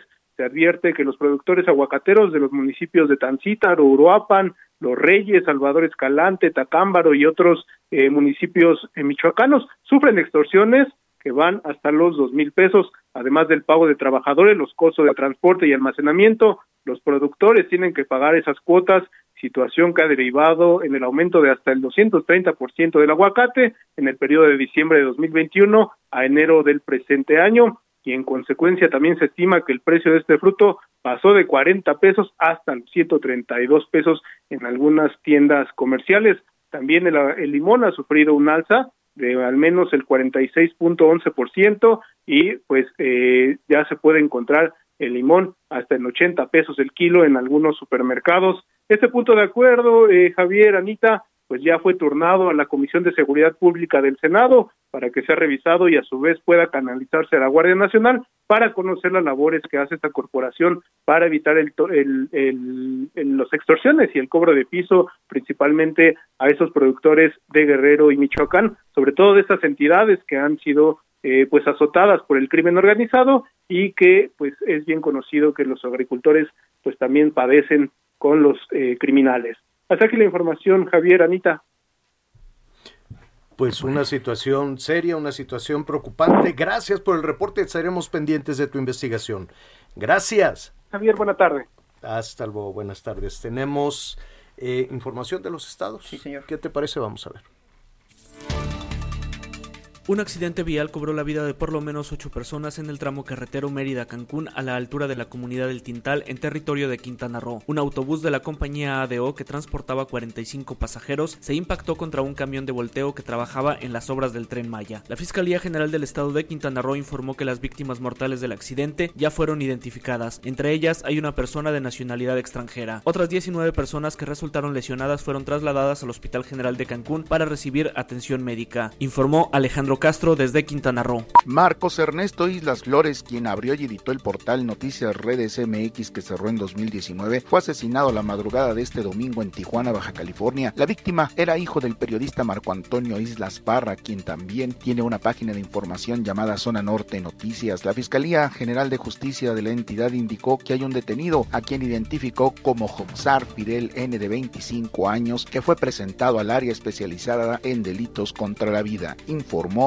Antonio Bautista. La Comisión Nacional del Agua restableció el suministro de agua regular a la Ciudad de México y al Estado de México una vez que el equipo técnico concluyó con las maniobras de reparación de los mecanismos de control de las compuertas de la lumbrera Dos Ríos del acueducto Cuxamala que habían resultado dañadas durante la noche del pasado viernes. Fue a las 2 de la mañana con 4 minutos de este domingo cuando se reinició las acciones de suministro desde la planta de bombeo número 5 del sistema Cuxamala, luego de lo cual el abasto de agua a las alcaldías y municipios municipios comenzó a normalizarse gradualmente, informó desde la Ciudad de México Jorge Almaquio García. Y acitromicina. Acitromicina. Es que, oiga, eh, muchas gracias por sus comentarios, sus llamados telefónicos. Hace un momentito estábamos hablando con la Secretaria de, de Salud de la Ciudad de México, Oliva. Oliva, la doctora Oliva. Entonces, López Arellano. Oliva López Arellano siempre contesta eso. No, a mí me gusta mucho que, siempre responde. Sí. A, Oliva López. Y está en un berenjenal, está en un brete, pues con unas maromas complicadas, ¿no? De decir, no experimentamos con la gente el año pasado, como se detonó el, el escándalo, que además ya tuvo repercusiones incluso en la FDA. Eh, allá en los Estados Unidos, en la Food and Drugs Administration, están criticando esta decisión del gobierno mexicano. Este, lo que dice Oliva, no experimentamos, era lo que había, estábamos ante un escenario desconocido y estábamos, este, pues, em, no quiero usar la palabra experimentar, pero pues re- recetando, le, le dieron las, eh, los medicamentos que consideraron ah, en, un, en un tema viral que podría funcionar. La ivermectina, pues es para las lombrices, pues es para los para parásitos. como desparasitar, Pues ¿no? es para los parásitos, pues, ¿no? Entonces yo supongo que las personas se, desparas- se van a desparasitar pues una vez, Una vez al año. al año Sí. o, o más. Es lo que te recomienda, ¿no? No, O- te recomiendan o una más, vez al año. yo creo, más de un año. Y que se tomen ivermectina, pues no, Digo- y es una pastillita, no seis, pues no lo sé, pero bueno, la que sabe es la doctora. Y la doctora nos acaba de decir, ya dejamos de repartir ivermectina. Eso fue el año pasado que no sabíamos, pero ahora pues ya no, ya no la recomendamos. Y la pregunta directa fue, oiga doctora, si alguien tiene los síntomas y el gobierno le dice, no, no te hagas pruebas, tú da por hecho que tienes COVID y quédate en tu casa, que tome ivermectina, no. Ella nos acaba de decir, no, ya no damos ivermectina, ya no recomendamos ivermectina, ya no va en el paquete ni en las recetas. Y entonces, ¿qué pasó con el, con el teléfono, Miguel? Bueno, pues muchas gracias, ya lo decíamos en, en el teléfono de contacto 5579-005062 y a través de nuestras redes sociales. Bueno, pues nos llegó este mensaje donde dicen es mentira si siguen recetando, am- recetando ambos medicamentos y aquí precisamente, señora La Torre, aquí ya tenemos en nuestro poder esta receta que está fechada 10 de enero del 2022. Evidentemente, bueno, vamos a omitir el nombre. Apenas. Se trata de una persona del sexo femenino de 43 años que dio positivo a COVID y su receta individual con los logos de la Ciudad de México señalan medicamento nombre genérico ivermectina de 6 miligramos cantidad 1 modo de uso tomar dos tabletas juntas durante dos días seguidos medicamento nombre genérico paracetamol también le mandan ácido acetil sacilílico y astromicina también es recetada. Bueno, pues- Los dos medicamentos que decía la Secretaría de Salud que ya no estaban en este cuadro, pues aquí tenemos una receta de una persona que dio positivo el 10 de enero que dice que se la siguieron recetando. Pues hay que pasar el reporte porque pues luego reporte. Sí, porque, hay quien porque se a lo sigue por mejor el la camino decisión, fácil. la decisión que se toma se queda arriba. desde la- y ya los No demás permea para siguen, abajo. siguen- Lo más que no importante- debería, es- no, eso no es No, justificación. no, ¿eh? no es justificación. Lo más importante me parece es que hay que tener claro que no podemos automedicarnos. Seguimos en etapa de Pero, tener ver, más no información. podemos automedicarnos, No pero si podemos. te dicen, tienes síntomas, quédate en tu casa y no te hagas pruebas. ¿Y me quedo en la casa y qué? ¿Qué no, hay que checar la ¿Big oxigenación, la temperatura, no, Pues, tampoco, eh, y hablar con tu médico. Pues sí, No, pues sí. tenemos que estar monitoreados de alguna manera, pero no Yo, yo espero, lo que sí es, eh, eh, eh, es real y se nos viene el tiempo encima, pero mañana estaremos revisando este cómo están los números en el tema de las, eh, ¿cómo se dice? De los contagios, Contagios. Y, y demás. Espero que ya definitivamente estén bajando. Una buena, en medio de tanta cosa, un maloso secuestrador que le dicen el Miguelito. ¿Por No, qué? no, digo, no por ti. ¿Por No, no, no. eso? Así le dicen. Se llama Miguel Ángel A. Mm, No, no, dicen. Alias el Miguelito. Eh, este operaba en Iztapalapa. ¿Sabes No, cuántos bueno. años de cárcel? En Iztapalapa. Saludos a nuestros amigos en Iztapalapa. ya sé que se quedaron sin agua. Ay, ya vamos a empezar a batallar con el tema del agua y ahí también le van a echar la culpa. Que, que el que cerró la llave, que lo metan a la cárcel, ya sabe. Bueno, agarraron a este que le dicen el Miguelito y ¿sabes cuántos años le dieron al secuestrador? ¿Mm? Espero que así, que ahí lo dejen. 104 años por secuestro. Está bien. 104 años, ojalá todos los secuestradores realmente los agarren y acaben con esa puerta giratoria, porque cada vez que agarran un, un malandrín, siempre tenía ya salir. como 19 ingresos Sí, al sí, penal y tiene 21 años. Es lo que te iba a decir. Yo conozco casos de gente que tenía acumuladas sentencias de 200 años y a los 20, 25 años por buena conducta y reposición de bla, bla, bla, bla, bla, bla, salen libres. Y bueno, ya le decíamos que fue el cumpleaños del general secretario. Le enviamos. Oye, ¿podemos desde aquí un repetir el teléfono de Locatel? ¿De Locatel? Sí, porque ahí pueden reportar muchas personas que están enfermas Ah, y ah, sí, claro, claro, claro, claro. Recuerde que, bueno, este es el teléfono 55 56 58 11 11. Sí, Es que Nos no me dejan, se van ustedes perdimos. ahí corriendo. Anita, pues estábamos felicitando al secretario y yo dije, ¿puedo felicitar al secretario? Pues yo creo que sí. Sí. No, pero Su puedo pastel dar estaba, se Locatel. ve poco rico, ¿verdad? Está horroroso. Estaba- le, le dieron un duro. pastel al secretario. Como si que fuera un tanque le vamos a mandar uno de matre.pan porque ese Uno que le yo- dieron. uno de Digo, con todo cayó. respeto, No se lo y merece seguramente, seguramente No se merecía lo, lo celebró. Y pues a esa hora, a, a la hora en que se junta, mira, la reunión esta de de ¿Seguridad? ¿a qué hora es? A las Seis de la- 6 en Palacio Nacional. Bueno, ahí partieron el pastel. ¿A qué hora crees tú que habrá llegado ese pastel? Ahí No, a pues, Palacio anoche, Nacional. ¿no? Yo creo que anoche. Eh, Oye, y era domingo. Y era, y era Entonces, domingo de, de puente. ¿Cuándo crees tú Que lo que, hicieron. hicie- que lo hicieron? Pues el sábado, ¿no? Pues yo creo que el sábado. Sí, Tendrá, entonces- no tenía merengue, tenía esta Ya. cosa dura que le ponen alrededor que está muy de moda. Eh, fondant. Fondant verde Shrek. Congelado de tres cosa- días. Pues no sé si era congelado, pero militar. por fuera se ve horrible. Entonces, como seguro lo llevaron no sé cuántos días, porque por la puerta no sé qué, que, ¿qué es Que eso? sea una Pues sorpresa. que viene el pastel y que no lo dejan entrar. Y total que el pastel ahí estaba rodando, yo creo que desde el viernes todo polvoso. Digo, se merece un mejor pastel. Ya estaba derretido, aguado. Ahorita te voy a enseñar la foto. Vi la foto, yo lo vi tieso, el pobre pastel. No, está infame. Está Ah, muy bueno. feo. Está muy feo. Pero, Pero bueno, felicidades y nuestro felicidades a, to- a, a mí no me. Ahora, como, como mi cumpleaños fue en pandemia, no me. Ah, sí, me tocó el de Chochitos. Sí. Buenísimo. Pero no hemos hecho pastel. No hemos hecho ya nada. lo haremos. Pues ya, Oiga, pues qué gusto. A partir de hoy estamos dos horas. eh, para quienes nos sintonizaron en la en la segunda hora, les recordamos pues que ya estamos una hora, una hora. Está el pastel. Ay, ¿O qué no, bárbaro, Miguelón? eres Miguel. ¿O no, Miguelón? No, te, No, no sé de de- qué forma tiene, pero bueno. tiene una Oh, forma es de, de dos, dos pisos. pisos. Es Es pastel de- de, panadería de dos pisos. de No, está muy bien. Está- pero mira, importa lo detalle. importante es el detalle, desde luego. Lo importante es la celebración. Ay, ay, seguramente pues, en su casa al rato al general le estarán haciendo un mega pastel, mole, todo como se merece, ¿no? Bueno, muy bien.